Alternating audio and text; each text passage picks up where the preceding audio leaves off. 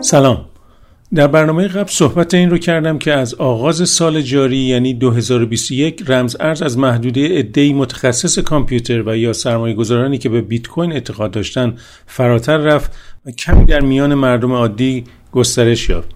این گسترشی که گفتم اگرچه هنوز زیاد نیست ابتدا به این خاطر بود که تعدادی افراد شناخته شده و سلبریتی در رسانه‌های اجتماعی راجع به رمز ارز صحبت کردند و این موضوع مورد توجه اونهایی که این شخصیت ها رو دنبال می‌کردن قرار گرفت. مشخصا جک دورسی از مؤسسان کمپانی توییتر و ایلان ماسک صاحب کمپانی تسلا دو تا از شخصیت های متنفذی بودند که درباره cryptocurrency در توییتر فعالیت داشتند. وقتی ایلان ماسک اعلام کرد که کمپانی تسلا برای فروش اتومبیل‌هاش بیت کوین قبول می‌کنه ارزش این رمز ارز ناگهان جهش پیدا کرد. بعد هم ایلان ماسک مشخصا شروع به تبلیغ دوج کوین کرد که باعث شد در عرض چند روز ارزش این رمز ارز از زیر یک سنت به بالای سی سنت برسه. البته موفقیت بیت کوین در طول 7 8 سال گذشته باعث شد که توجه سلبریتی ها را جلب کنه و آنها هم به نوبه خود باعث افزایش بیشتر قیمت بیت کوین و شناساندن رمزارزهای دیگه شدند.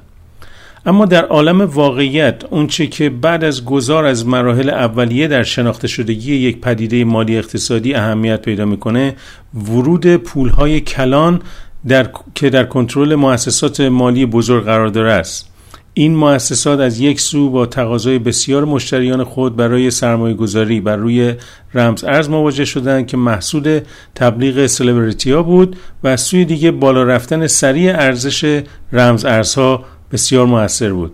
این دو عامل باعث شد که سرمایه گذاران چه کوچیک و چه بزرگ به تکاپو برای بهرهوری از رمز ارز بیفتند. حتی برخی از این مؤسسات مالی بزرگ مدتها قبل از شناخته شدگی رمزارزها در سال 2021 بدون اون که علنا اعلام کنند بخش کوچیکی از سرمایهشون رو بر روی بیت کوین سرمایه گذاری کرده بودند.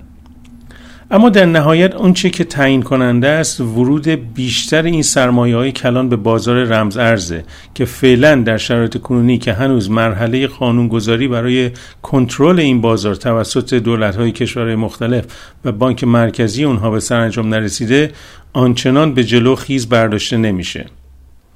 یکی از معیارهایی که باید برای تعیین سمت و سوی حرکت رمزارزها در خبرها دنبال کرد همین شاخص آمادگی ورود سرمایه های بزرگ مؤسسات مالی به این بازاره که باید مورد توجه قرار بگیره. ایجاد قوانین در کشورها برای کنترل و قانونمند کردن داد و ستد رمزارزها یکی از موانع بزرگ در این مسیره. از طرف دیگه اختصاص این پولها در سرمایه گذاری بر روی رمزارزها بخشا تابع یک شاخص دیگه میشه.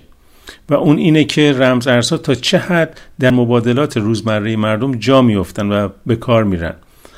هرچه فروشندگان کالا یا سرویس دهندگان آمادگی بیشتری برای دریافت رمز ارز در مقابل کالا یا سرویسشون داشته باشند مؤسسات مالی بزرگ هم بیشتر برای ورود به این بازار تمایل پیدا می‌کنن.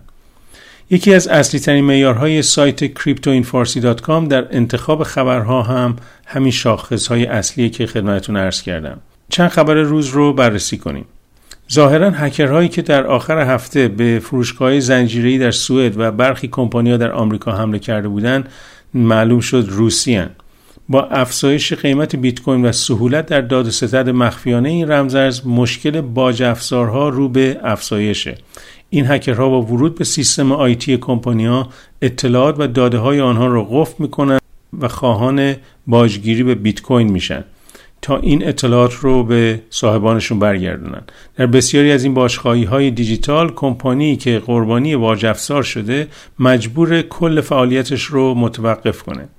برخی از مخالفان رمزارزها در مراکز قانونگذاری کشورها گسترش پدیده رمزارزها را مسبب این باجخواهی های تکنولوژیک می‌دونند قزاقستان خواستار افزایش مالیات بیشتر برای استخراج کنندگان رمز ارز در کشورش شد.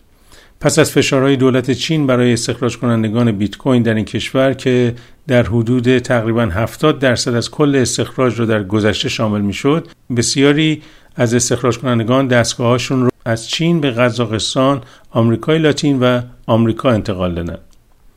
و اینکه بارکلی یکی از بزرگترین بانک های بریتانیا اعلام کرد که مشتریانش نمی‌تونن از طریق کارت اعتباری این بانک به خرید رمزارز بپردازن این خبر یکی از دلایل پایین اومدن بیت کوین و باقی رمزارزهای آلترناتیو در روز دوشنبه بود من کیوان کابولی هستم و در برنامه دیگه در آینده با شما خواهم بود. تا اون موقع می‌تونید در cryptoinfarsi.com آخرین خبرها و نرخ رمزارزها رو مشاهده کنید.